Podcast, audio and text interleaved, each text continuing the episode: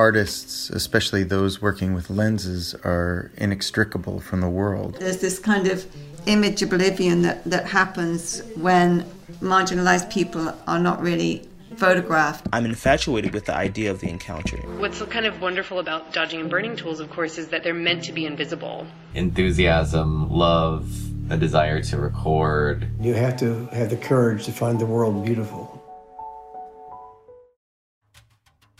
Welcome to the Lightwork podcast. I'm Shane Lavalette, director of Lightwork.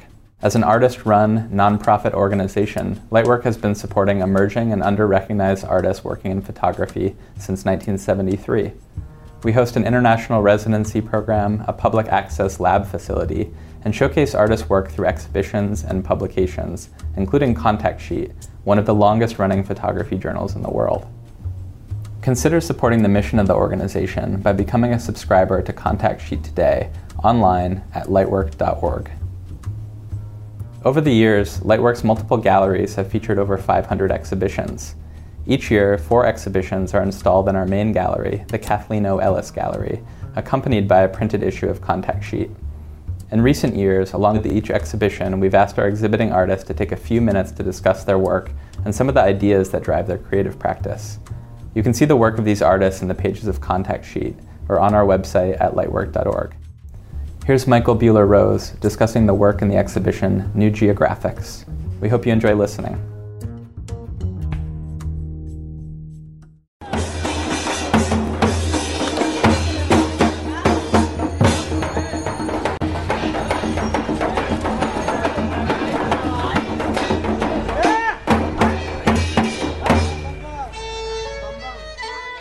Just returned from a Fulbright in India. The landscape in north central Florida looks very similar to the landscape in West Bengal, where I was based. And then you had this community of Western converts to Hinduism.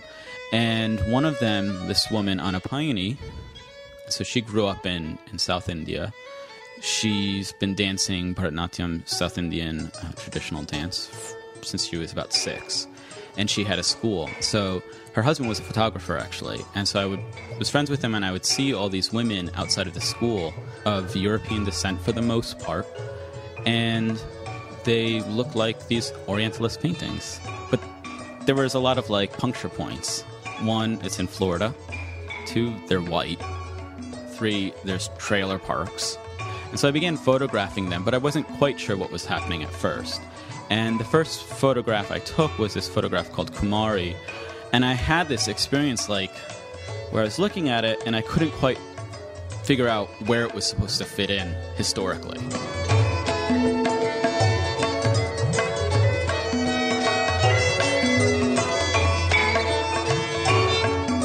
I was interested in setting up this sort of scene that traditionally would be seen as exotic, at least in the sort of Western canon. And is it okay for white women to wear saris where it's not dress up? and own a part of a culture that historically is not theirs. You know, what's their relationship to a place? And I think those are the sort of more complicated questions that I'm interested in.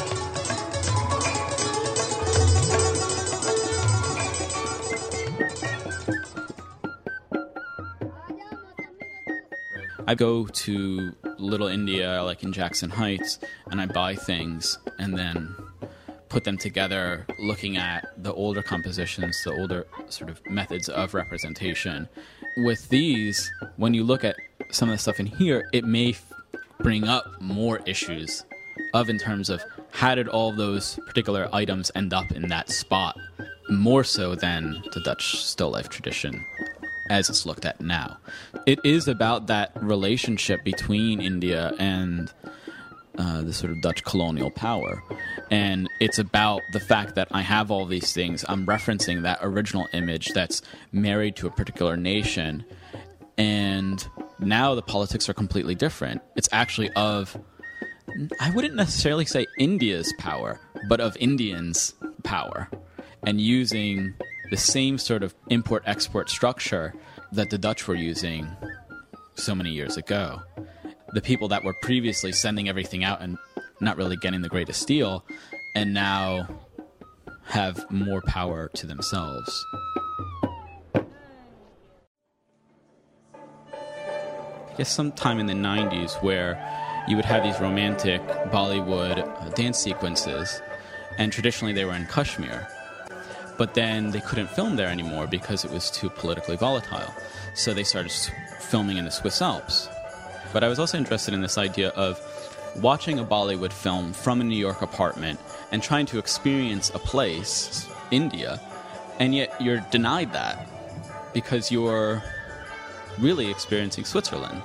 But it's a sort of Indian idea of that, or through a sort of Indian lens.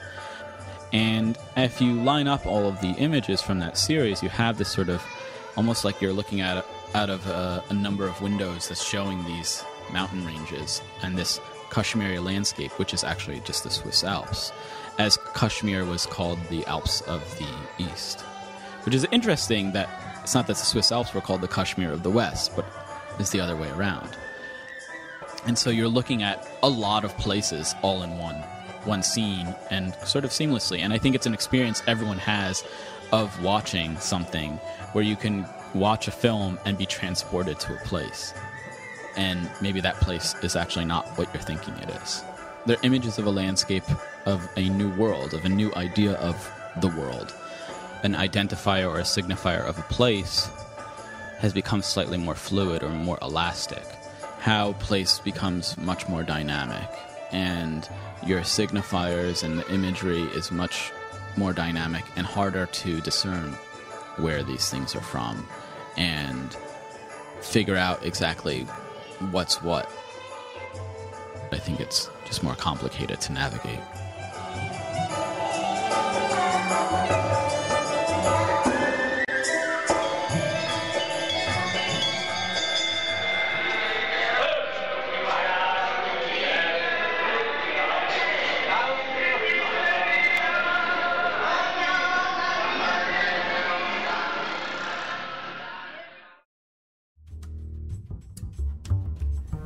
Thanks for tuning in to the Lightwork podcast.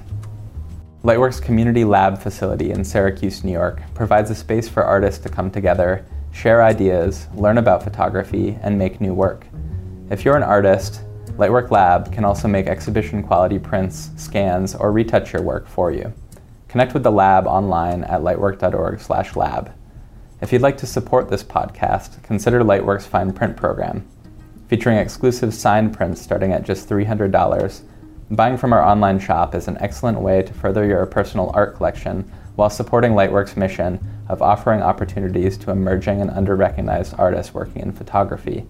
Browse our selection of limited edition prints, signed books, and contact sheet at lightwork.org/shop. If you can't support us financially, consider telling two friends about this podcast